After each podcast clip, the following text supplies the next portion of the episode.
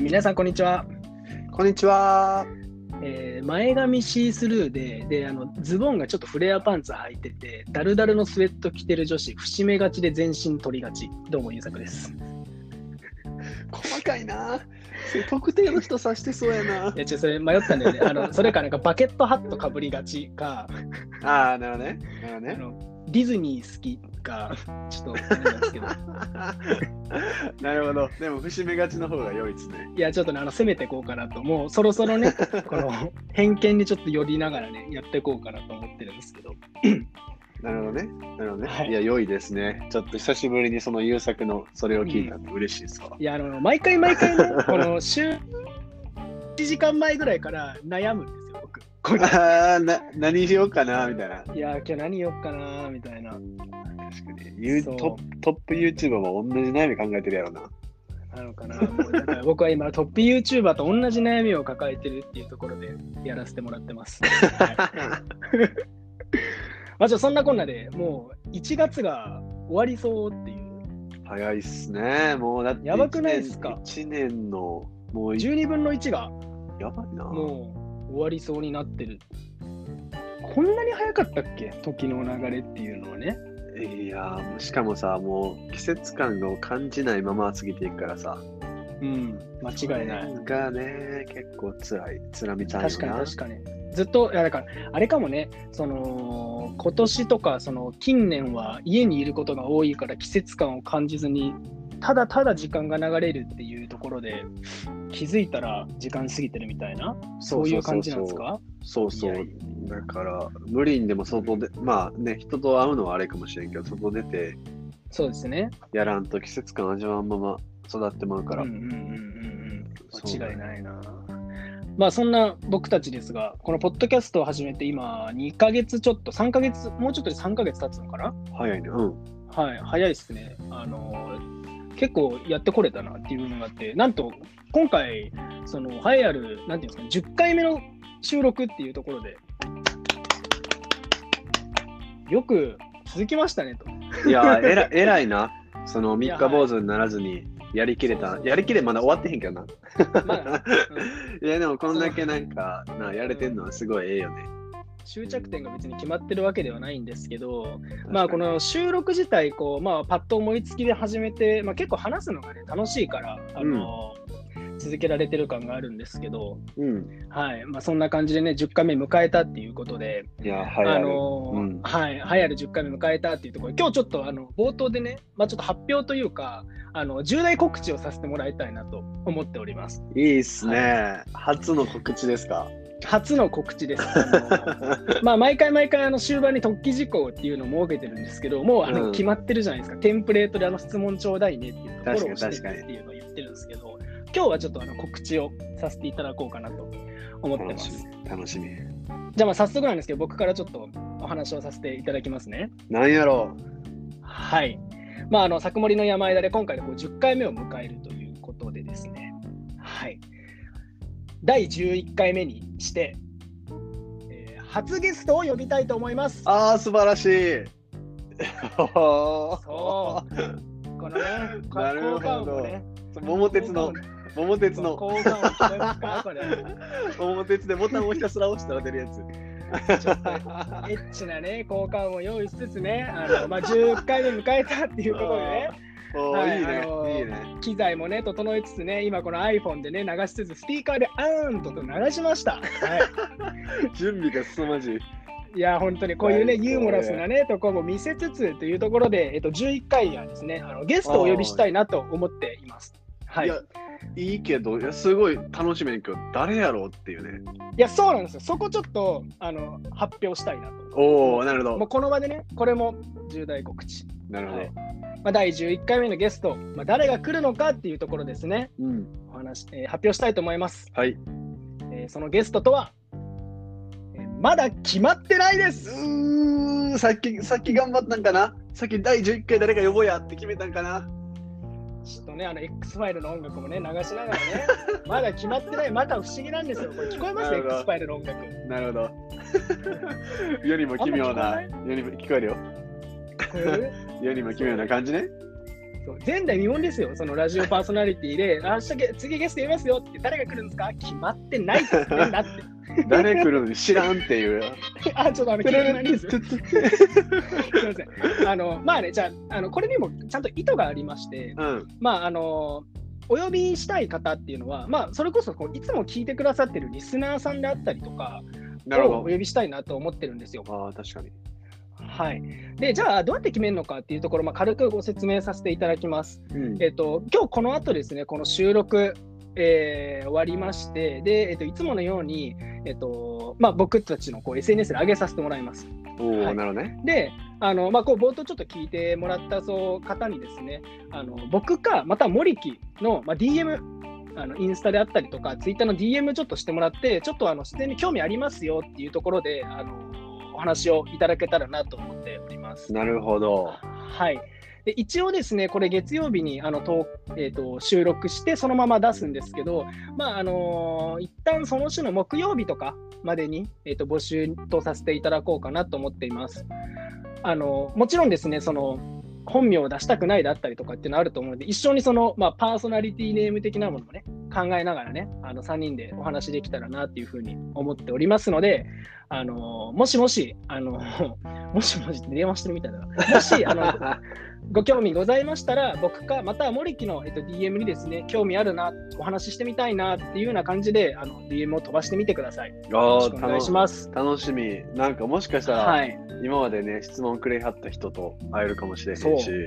いや、そうっすよ。確かにな。そうもしかしたら芸能人来るかもしれないしね。確かに道端アンジェリカ来るかもしれへんもんな。やばいよ。めちゃめちゃボコボコにされるじゃん、絶対に。あんたたちはなってない。そこら辺とかデヴィ夫人呼びたいな、一回ね、厳しめの。いやー、確かに誰の誰あきみとか来たらやばいな。確かに。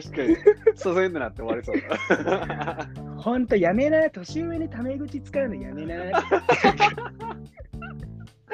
言われたいな、でも。ちょっとね、いじめられるっていうね。確かに、ね、はい、そういうまあね、誰の誰的な人でも全然良いので、うん、全然皆さんはぜひぜひどしどしご応募ください。そうですね。うん、であと、まあ、そのエントリーするにあたってというか、その声掛けするにあたってですね、まあ、ちょっとこういう不安というかでもあると思います。しっかり喋れるかなだったりとか、どうしようつまんなかったりってのあると思います。大丈夫です。僕と森木でなんとかします。なんとか笑いどころ作れるように話しますし、口八丁手八丁でさせていただくので、ちょっとそこは心配なきよっていうところで、持つべきものは、まあ、ちょっとそのお話する勇気とね、楽しむ心さえあれば、もうもう満タイなんで、もうめんたいって感じですね。そうですね。いきなりテンション上がった感じなんですけど。じゃあ結構楽しみでやってないですか。すごい小麦粉とかは食べてるんですけど。小麦粉インゴかな。はい。まあそんな感じで第11回のゲストっていうところを募集しておりますので、はい、ぜひぜひDM いただけたらなと思っております。よろしくお願いします。お願いします。はい、じゃあ冒頭にこのちょっとイレギュラーですけど告知を終えたところでタイトルコールいきたいなと思います。はい、はい、サクモリの山いだれ。はい、もうリモートでのご挨拶も慣れてきたかなっていうところなんですけどね、リモートでやっぱこういいものをね皆さんに提供していきたいので、我々今 CSR 活動をしてね、やってるので。そうですよね。はい。そうです。緊急事態宣言中の世の中を助けるためにこうやってるので、いや本当ですよ。レスキュー軽いな。どうですか、緊急事態宣言入って2週間過ぎようとしてますけど、なんか変化ありました？いやマジで、前も言ったかもしれないけど、ほんまに生活リズムがマジでおじいちゃんですね、今は完全に。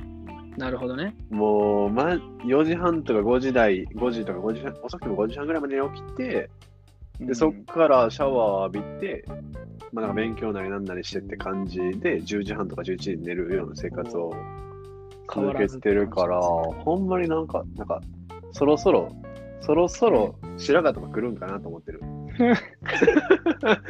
っていうような、その生活をしてるかな。生活スタイルから。そう。でもなんか優作が言ってたように、サウナはなんかちょくちょくまだ行くから、なんかこう人がおらん時間帯狙って。うん、こうなんか健康なこう汗とかかきたいから、まあ、サウナ行ってみたいな感じかな。でもなんかそんなこう特筆してこれっていうのがちょっとね、まだまだ修行が足りてないんで全然ないですけど、優作はこうこの期間どうですか？いや僕ね最近ねドラマをね見返し始めちゃったんですよ。あ、なんかある？ミユ404ってわかる？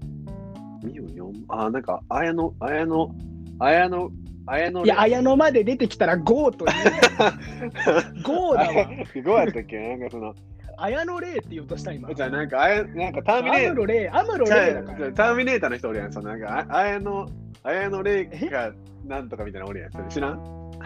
え？綾乃小路きみまろ？USJ のさ、綾乃なんとかさんでおるやん。知らん？わかんない。USJ？ うん。あ、何そのビジネスマン？じゃあ USJ のターミネーター、めっちゃしょうもない話だけど、USJ のターミネーターのなんかそのターミネーター乗る前に綾野浩二玲香さんっていうあ俺出たわかるあれでしょ、悪の企業の使い回しみたいな、そう最初アナウンスしてくれる人でしょ、なんか何やっても返し絶対おもろいっていう、そのわかるあれやと思ってもね、なんかそのなんでだよ全然違うわ。ああ、なるほどね。ね、その綾野さんと、ね、綾野剛と星野源と、源ちゃん、うん、はい、源ちゃん知り合いか。あと僕が好きな菅田将暉さんがこう出てるね。あ、そうだけどね。ですけど、はい。いや毎話ね泣いちゃうんだよね。感受性豊かやな。いやすごいまあ今2回目なんですけど見るの。こう毎話なんていうのかな、結構その社会問題を取り扱ってんだよね。外国人労働者の話だったりとか、なるほど。そう、まあ、社会問題とは言わずともなんかその親子関係の話だったりとか、結構その考えさせられるその題材になってるんですよね。なるほどね。そうで、まあありがちなそのなんていうのかな、ドラマの中でこう何気ない一言にめっちゃこうグッときちゃうみたいなね。何気ない一言。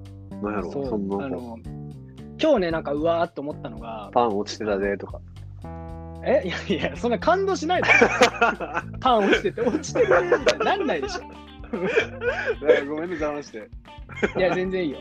今日のなんか話が、その殺人事件を犯した犯人が10年間その倉庫に閉じこもって、100人乗っても大丈夫みたいな、その倉庫の中で暮らしてて時効を待ってたみたいな話があって、稲葉物置で、あ、そう、稲物置とか言ったんだよ。なるほど。すごいなんかスケールちっちゃくなっちゃった。10年間ってさ、いや無理やろ。なんか何してんの？いや、まあなんか生活をしてるわけですよ。だからその日の目を浴びないように穏便にね済ませて時効を迎えようとするみたいな。なんかもう途中でもう左右に揺れるぐらいしかなくなる、やること。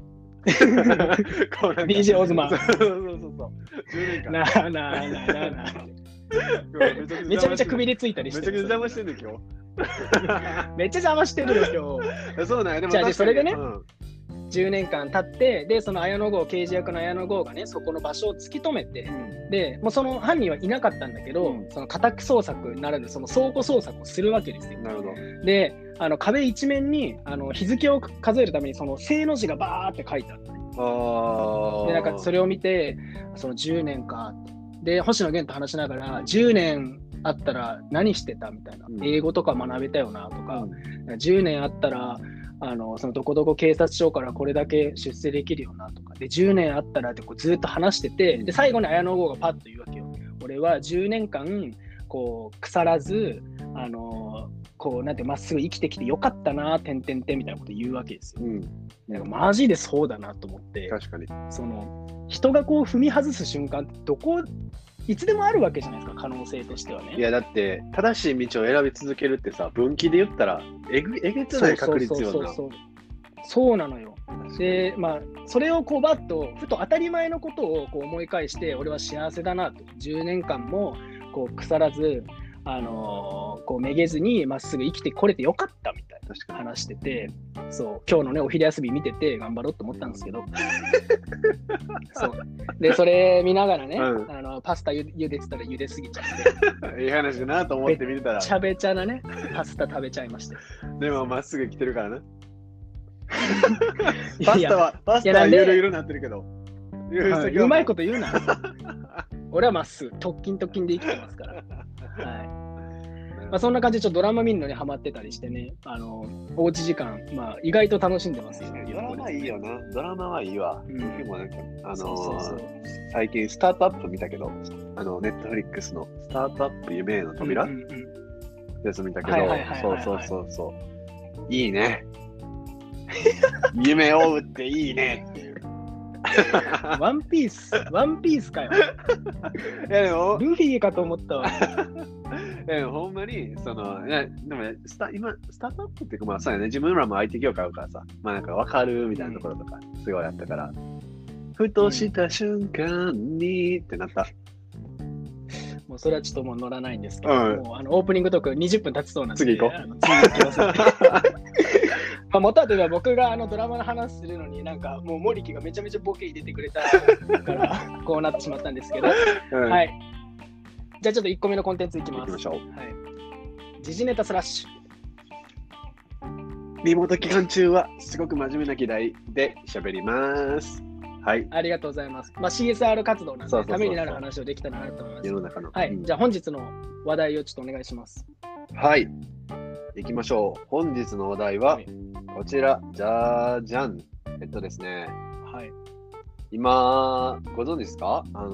これ、アメリカでね、まあ、イスラエルとかもそうなんですけど、コロナワクチンを、もうそろそろ打ち始めてるんですよね。いろんな国でも。はいはいはいはい。で、まあ、イスラエルなんかはもう国のほとんどで打って、もう感染状況が結構、もう感染者が下がってきてるみたいな状況なので、まあ、彼らがうまくやってるのかなって感じではあるんですけど、まあ、アメリカとかではなかなかその普及が進んでなかったりするんですよね。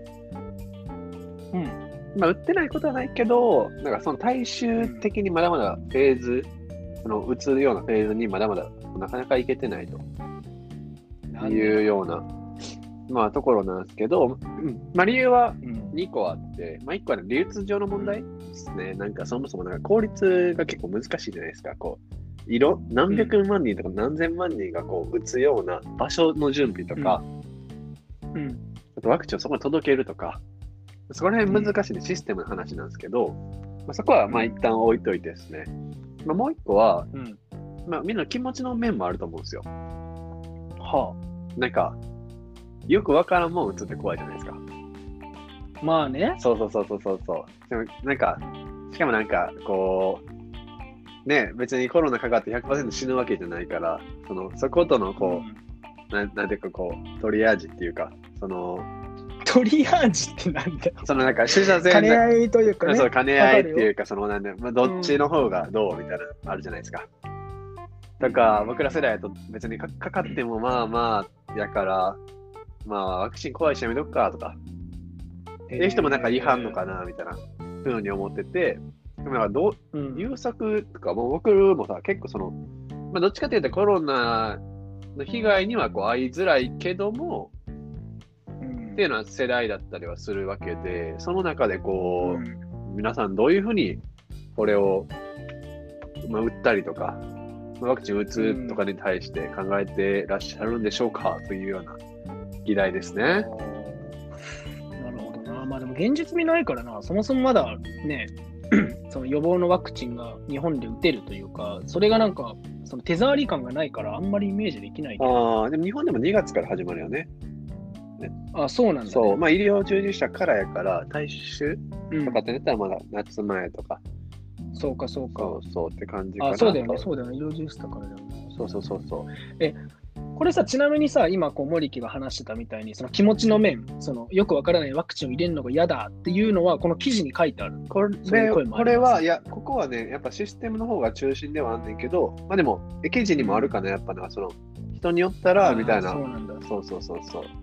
で、特にさ、なんか強制力持ってなんかやってくれって言いにくい国の中ではある、中だったりはするやんか。例えば、まあ、日本とかもそうだけど、あんま強制力持ってなんかね、政府がどうやって言いづらいような環境やったりするけど、例えばそれがさ、中国とかやったら全然言えるやろ、シンガポールとかも全然言えんやろうけど、なるほどね。その状況下でこうより一人でも多くの人が一日でも早く受けるワクチンを接種するっていうところが激ムズやなと思ってまして、でかつまあ、供給面、デリバリーのところは、うん、まあなんとか、まあ、それでも結構問題の7割なんだけど、まあ、なんとかなるとした時に、うん、みんながこう、俺も受けんでみたいな風になるにはどうしたらいいんだろうと、うん、思ってるんですよね。結構難しいなと思ってて。そうだね。そう。なんかそうっすね。なんか今の話も聞いてそうですけど、まあ、率直に思ったのはなんかみんなストレス溜まってんなって思いましたね今。ストレス？いやなんか思ったのが、うん、そのまあこの世界的な動きでもそうだけど、うん、この前のその緊急事態宣言とか出た時とか、うん、その出る直前の時とか、もうね断るごとにいろんな方向から文句が飛んできてんなと思って。まあ確かにね、何にせよ文句みんな言うもんね。どっちに転べよ。そう、何をしても文句が出てくるなと思って、ね、まあ、やはりその緊急事態宣言出る前だったら早くその対応をしろであったりとか、うん、ね、緊急事態宣言出たら押せよとか、うんうん、でまた一方でまたそのなんていうの、またステイホームかよっていうような声もあったりするし。で今回このワクチンがこう出るってなったら怖えから打ちたくねえよみたいなこともね、なんか出て、もう逆張りがすごいな。いやマジで。あとね、逆張りがすごいのと、もしかしたらだけど今まで逆の意見って目立つよねっていうだけなのかもしれないよね。ああそういうことか。なんかその視点面白いな。統計上で見たらその無視できるぐらい、なんか米粒ぐらいの割合なんかもしれないけど、なんか SNS とかでは映えるよねっていう、うん、それが。そうだね。そう。尖った意見としてバズって、それがあたかもものすごくねマジョリティというか、そう多い観点で見られてるみたいなね。そこはなんかもしかしたらマジックであるんかもしれないよね。そうだよね。そうなんですよ、ね。いやだからそういう意味でなんかストレス溜まってんなって、とりあえず文句つけたいように見えちゃうんだよなーって、なんか今こう見てて思いましたね。だって普通にいいことじゃんこれって。ね、ほんまにもうそろこれでね。ある程度こう我慢せずに、うん、もしかしたらねこう動き回ったりとかできるかもしれへんし、今できへん海外旅行もねそうできるかもしれへんから、うん、こういうふうにこうなんていうのかな、追い込まれてる状況だからこそ思いやりを大切にしたいですよ僕はね。まあミウ見てるんで今、ね、社会問題に敏感っていうね、人としてね優しいです。堺 CSR 優作やもんな。堺 CSR ですはい、人として優しい。そう、思いやりを持ちたいです。いや確かに確かになんか自分が重症化しないってなとってなんかねこう広げないための、うん、かからないための、うん、ねワクチン接種みたいなところもまあ文脈としてあるやろうから。いや本当にね。いやそう。それでね政府の頑張りを受け入れてね、一言ありがとうって言ってください。なんで僕らもちょっとワクチン接種率向上に作盛りも全力を注ぐのでそんなん背負うなCSR 集団なんて思ったCSR やばいな、うん、あれ皆さんもねCSR がすごい、皆さんもねそういう機会あったらまあこはねちょっとなんかどうなんやろうと思うの分かるんですけど、まあ一回ねトライしてみるみたいな感じでねやっていけたらというのが今日の時事ネタスラッシュでございました、はい、ありがとうございます。今日もなんかこう、まあ、学びがあるというよりかこう考えさせられるような内容でしたね。ありがとうございます。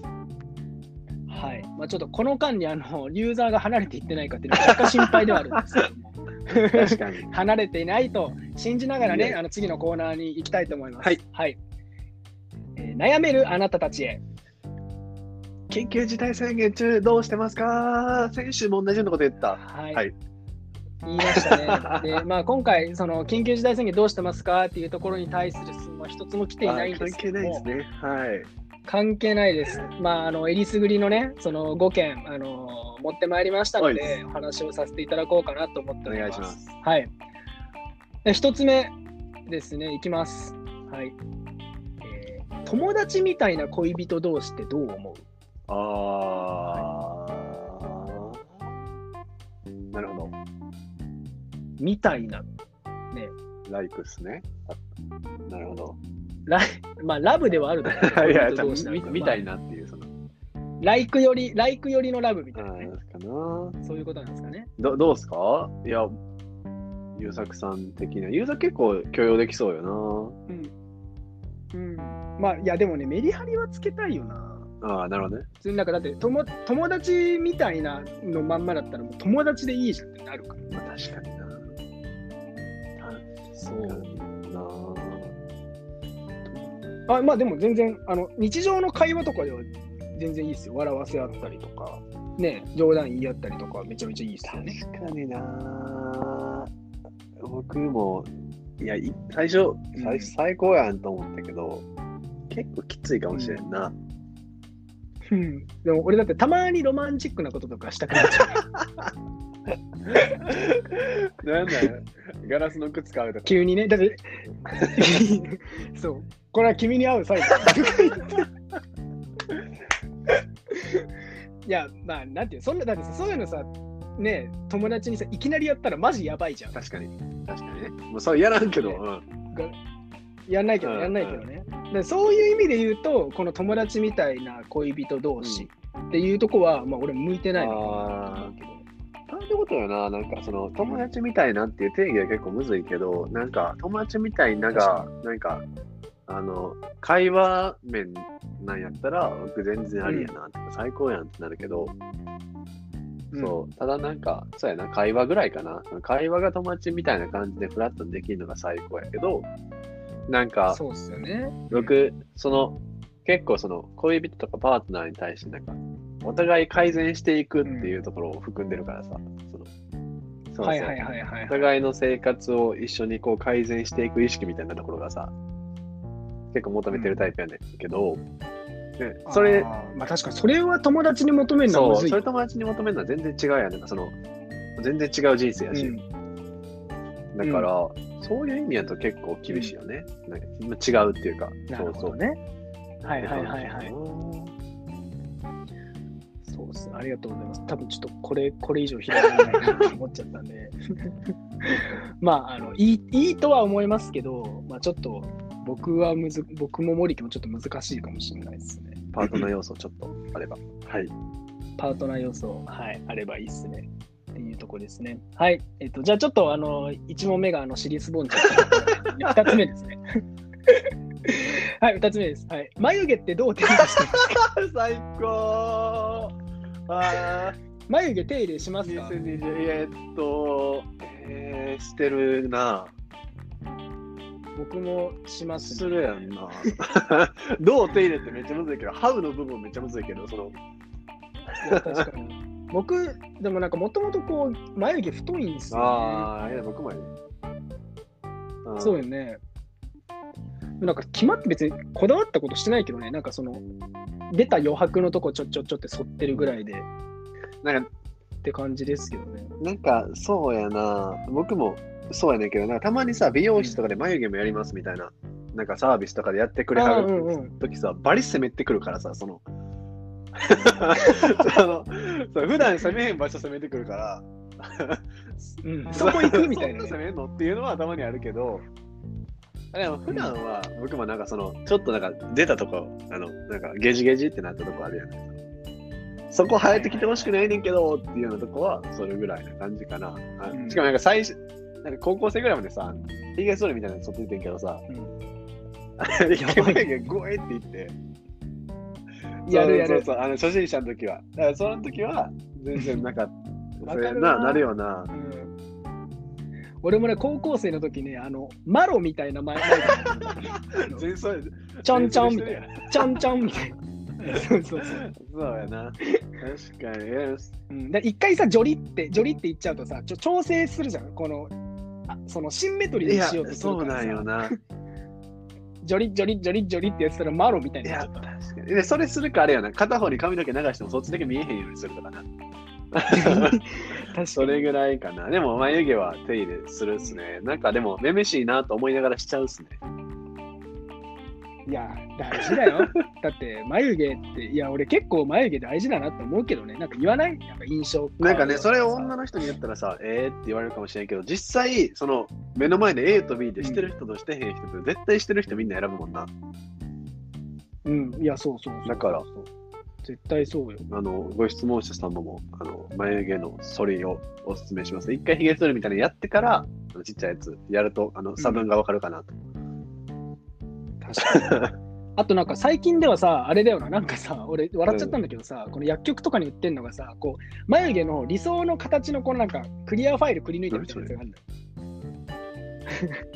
でそれをなんかここに顔に当てて、でその飛び出たところ以外のところっていうのをそのバッとやって飛び出たとこをちょちょちょって切っとけばこうめちゃめちゃ理想的な眉毛になる。最強やんそれいやそうそうそうっていうのがなんか売ってたりして、なんかもし不器用な人がいるんだったら、まあ、僕もめちゃめちゃ不器用なんですけど、そういうのやったりしたらかっこいい眉毛になるんじゃないですか。かっこいいもしくはかわいい眉毛になるんじゃないですか。一回じゃあちょっと買ってみますはいお願いしますはいじゃあ2問目、これでちょっと尻すぼみだった1問目と均衡が取れたかなと思いますはい、本日3問目です、はいラジオネーム僕って今何なんでした知らんかな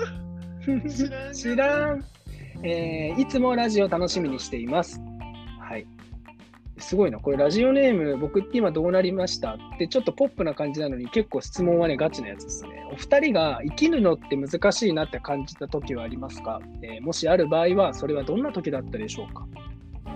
あ生きるの難しいなあるな結構あるけど、うん、結構ナイーブなタイプやからどっちかって言ったらナイーブっていうか落ち込みやすいタイプやから、うんうんうん、やったからあったな。最近はなんか結構ポジティブ寄りになったから良いけど、うんうんうん、そうやな。最近思ったのはM11 回戦で負けとるかな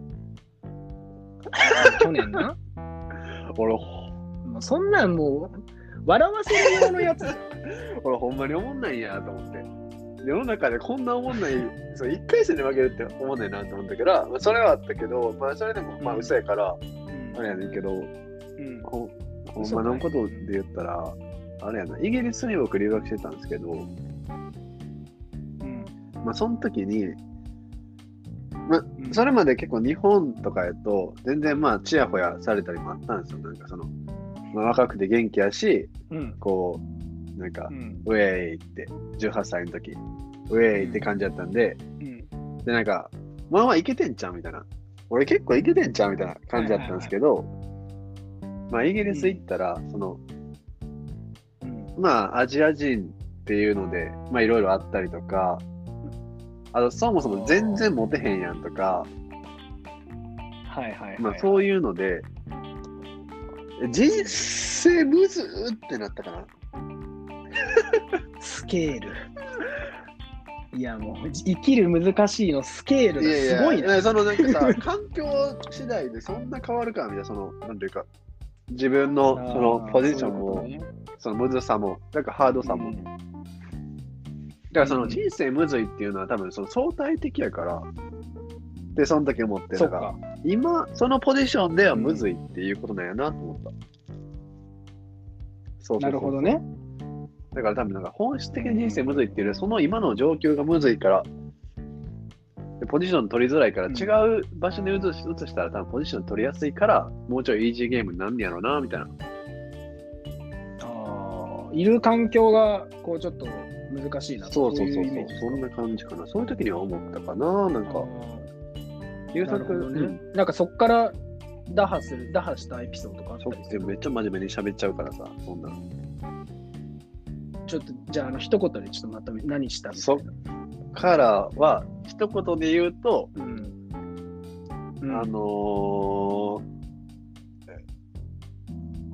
こういう時の大喜利全然出てこへん。こういう時のそのおもろい一言バーンみたいな、そのためればためるほどダメだよ。また一回落ちる。そっからまあいろいろこうね、うん、考えた上で。一番考えて、うん、やったこと、うん、もう一個、うん、そうね、そのなこう回復するためにやったことはお餅つき、うん、ちゃうかった失敗したいや俺は好きだよ。じゃあもうほんまにこれがあれやな、オンラインの恐怖やな。いやこの滑り芸も含めて、滑り芸って言っちゃってるけど、これも含めて俺は好きだよ。ありがとう。いやまあ頑張りました。はい。いやまさに今生きるのって難しいなって感じなんじゃない？ほんまにマジで辛いです。まあいいですけど、はい。なるほどね。はい。探れてますよ。優作はある？なんかそういう難しいなみたいな。そうですね。まあ、大学受験全落ちした時かな。でもそうね。結構でもそれはでもなんかそのだるってなんか。うん。いやなんかだるっていうか、なんかそんなものがだるみたいな風に思って。なるほどね。そのだいぶ前僕その主人公感みたいな話したじゃないですか。結構その自分のこと主人公感で感じるときが時たまあったりするんです。まあルフィと似てるしな、優作って。ザスゴムゴムのはい。ゴムゴムのありがとうございます。はい。でなんかそのまあその高校公立に行ってたんですけど。その高校受験とかした時もまあなんか人並みにこうしんどいことあったんですけど、まあ行きたいとこ行けてみたいな感じだったんですよね。でなんか部活とかもなんかしんどいなと思うことあったけど満足する結果というかまあ、ある程度やったなみたいな結果残してきてたんですよ。うんうんうん、でまあその大学受験もまあ人並みにこう猛勉しまして、うん、で人並みにスランプもあってでA 判定とかが出るようになったんですよ。目前やな。いやそうでまあだからこの感じでいったら多分受かるんだろうなっていうふうに思ってて、ね、まあ受かるでもそうまあ物語上でも A 判定とかやったら受かりそうやけどな普通にな。そうなんですよ。そうで蓋開けてみたらセンター試験でマークミスしてえそんな人っているんや。僕です。マークいやでも確かにいやそれだけはないようにってその思ってみんなやる、うん、そのなんか1問2問ミスるとかまあしゃあないから、うん、そうだよそう東大元暮らせなかったです。もうその足元救われる感国語108点でしたから、ね、あそのほんま途中からめっちゃ全部ずれてるみたいな。いやそうだったって感じになっちゃって。まあ、もちろんその、ね、国立志望だったんですけどもうセンターこけちゃったからダメだしそうでセンター利用でも私立は取れないしで、はい、私立の、その受験がもう入ってるわけなんですけど、うん、もう国立しか見てなかったんでもうほぼほぼ落ちまして勉強してないもんな。てか落ちて一回全部落ちたんですよ。でやばい終わったってなってで国立の合格発表がなんか3月とかあったんですけどそれもまあ当たり前に落ちてやべえってなってそうでその時にうわなんか生きるのってむずいなみたいな最初にそれを感じた生きるそうなんですけどなるほどね。そしたらなんか次の日にその僕の行ってた大学から補欠合格の通知が来ましてやばいよね。なんかその元々補欠合格って通知が来るはずなんだよね、うんうん、そのテスト終わって合否発表の時にで僕の元に来てなかったんですけどもその時ちょうど辞退する人がめっちゃ多くてラッキーよもう本来入るはずじゃなかった僕がこう入れたんですよね。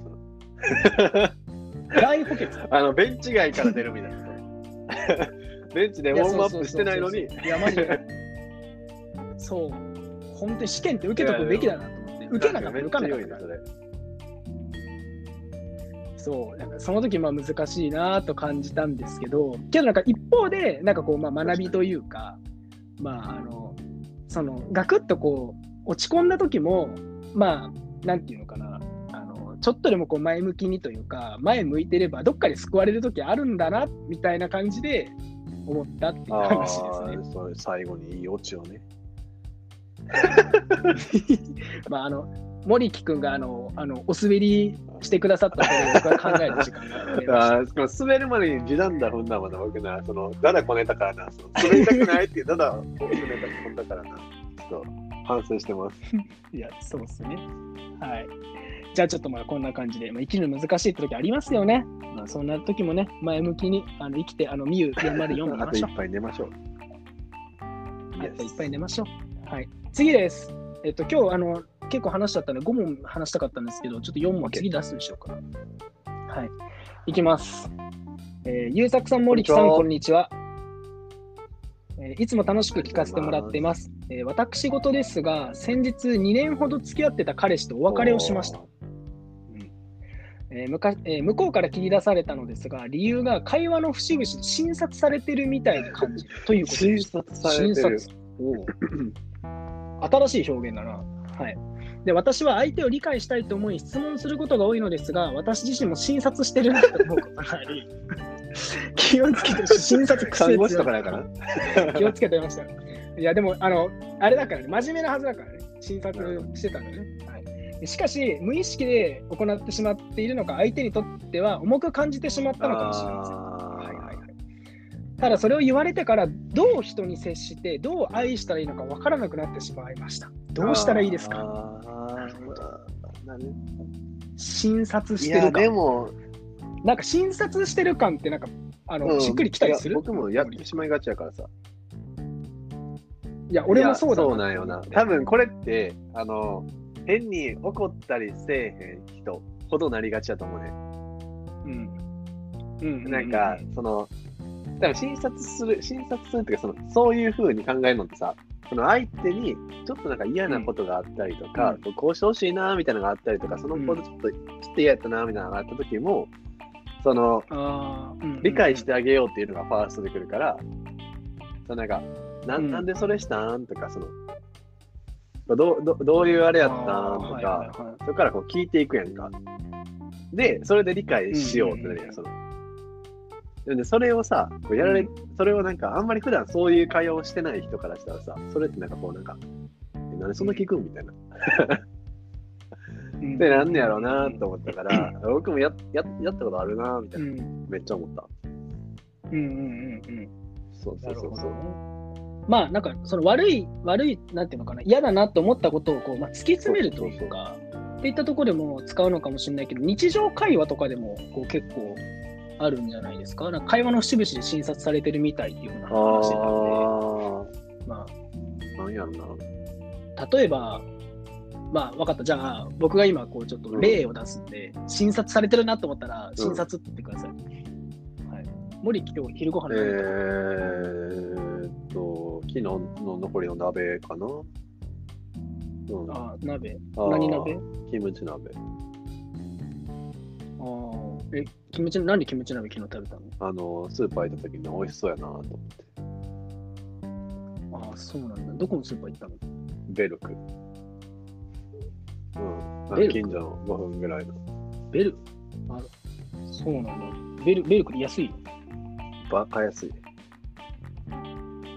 バカ安いんだ。ベルクでなんかおすすめのなんか食材とかあったりする？春雨。春雨入ってる気持ちになる。早く止めて。途中からさ、小ボケかまさなあかんのかと思って。いや違うね。違う。じゃあ俺がやりたかったのは。これでちょっと診察っぽいですよね。じゃ診察っぽくない質問の仕方ってなんだろうねみたいなのをちょっと解き明かしたかったですよ。でさ、普通にこの会話もそうやし、なんか営業をやってる人とかも初心者やっちゃいがちよね。なんか事前に質問をただただ決めるとか、なんか出てきたところに対してただただ質問していくみたいなんてで、会話になってないっていうか、面白くない相手からしたらね。そうそう、まあ返しがおもんないっていうのもあるかもしれんけどね、その両方やね。そうやね。まあじゃあ逆にまあどうしたらいいでしょうかっていうふうに言われてるじゃないですか。でも優作それうまいよね。じゃあここでね、はい、会話マスターコミュ力お化けと言われた優作から僭越ながら、まあこれはね言語化する必要もないんですけども。あえて言語化するとしたらどうしたらいいのかっていうところをちょっとお話ししていきたいかなと思います。いいですね。それはマジで勉強になると思う。ほんまに。はい。で、これ僕今からそれっぽいこと言います。それっぽいこと言うんですけど、全然その確証を持ってるかどうかわからない。僕が常に意識してることっていうのをお話しさせていただきます。いえ、あなたたちイエイ。まあさっきそのモリキーとのこの話の中でしたのってもういわゆるこう一問一答だったんだよね、うん、でこれってもう人によってはちょっと嫌悪感につながる可能性があります。でその理由は、まあ、大きく3つあって、1個目がなんかその責められてる感がある。なんでそんな聞かれなあかんのってなったもん。なんかさっきそうで2つ目が相手の真意が見えない。何を知りたいの、なんで、それが一番大きいかもね。責められてるからなんでしょう。で、3つ目これが僕一番重要だと思ってるんですけど、自分しか情報の開示をしていないっていうところなんですよ。あるな。なんか、うん、僕はいやなんか付加価値つけて返してこいよって思っちゃうね。会話してるだけで。あ、そう。そうですよ、うん。いやマジでそうで、その結局もう会話もそうだし、その人間その仲良くなる上でもやっぱギブアンドテイクなんですよ。そう何かをしたら何かをしたら何かをしてもらうみたいなところがアンアンディのうちにあるはずなんですよね。そう。その分、じゃあ例えば質問したときにリアクションを取るだったりとか、うん、そうね、それでもなんていうのかな、うまくいかないのであれば、その嫌悪感を感じるその理由の2つ目で言ってた、そのなぜそれを聞いてるのかって言ったところをもうあけっぴろげに言っちゃった方がいいんですよ。めっちゃわかるそれ。なんか何のための会話なんやろこれってなったときに、うん、結構そこばっか考えてあんま会話のなんかね聞いてないとかってなっちゃうような気がするから。そう本心を隠されながら聞かれるっていうのがものすごくストレスになる。めちゃくちゃいい子で言ってる。そういやそうなんですよ。で例えばさっき僕がお話ししたその昨日何食べた、じゃあ今日の昼何食べたっていうところで聞くときに、じゃあ冒頭最近さまあ、自炊やってんだけどちょっとレシピこれレパートリー全然なくて今日森木何食べたって聞いたら、ね、それはまた聞き方が違ってくるじゃないですか。なぜ知りたいのか分かるでしょ。そうなんよな。なんかそれって参考になるこの情報あるから、うん、そっち伝えようってなるしな。そうっていうのまずこう理由が分かるじゃないですか。でお昼何食べたでキムチ鍋食べたの時にあそうなんだなんでキムチ鍋なので返すんじゃなくてキムチ鍋いいねなんか俺もすごい好きなんだよなんか辛いけど結構こう癖になるよねとかっていうリアクションを返してあげる。ギブアンドテイクで情報をもらったら自分も情報キムチ鍋が好きなんだよねってちょっと返してあげる。確かにそういうふうに双方向のこう会話をすることによって診察ではなくその会話になるようなちゃんとそのうんそう打ち返しじゃなくてしっかりだから、うん、いや本当にそうなるとだからその逆転するよね。その質問してる側と質問する側が逆転して、もしくはさその相手側からさなんでそのキムチ鍋好きになったのとかなんかきっかけあるのとかって飛んでくるかもしれない。確かにでもその返す方もさ僕ら多分やってまいがちやけどさその話題が好きすぎて返すときに付加価値っていうか、うん、なんかもはやなんか重しちゃうっていうぐらいのしちゃうときあるよ。そうあなんか追い越してもうたみたいな時あるよね。僕らでもやっちゃうね。マジでそう。いやそうなんですよ。まあなんでこの質問者の方のしてることでは別に間違ってないと思うし、相手のことを理解したいと思って聞くっていうところは本当に、ね、必要なことだと思うしね、大切なことだと思うんですけども、どっちかっていうとちょっとそのギブアンドテイクのそのテイク寄りになっちゃってるのかな。とにかく情報が欲しいになってしまって相手の立場っていったところがもしかしたらこうねぼやけちゃってるかもしれないんで、そうまあその不信感を感じさせないように、まあ、なぜその質問をしたいのかっていったところとで質問したらしっかり自分も何かリアクションを返すだったりとか、うん、自分の意見であったりとかっていうのを返してあげると円滑にコミュニケーションが進むかなと思います。いやいいまとめやな。はいいいですね。CSR してます。CSR 月間最高ですね。ぜひ最後まで聞いてほしいです、ね、マジで今回はねその最初と最後がめっちゃ良かったから、うん、逆に最初聞いても最後に飛ばしてもらってもいい。そのお餅つきとか飛ばしてもらった方がいいと思う。お餅つき飛ばすはい、まあじゃあそんな感じでちょっと時間もいっぱいいっぱいになってきてしまったので、今回はこれにて、はい終わりたいなと思ってます。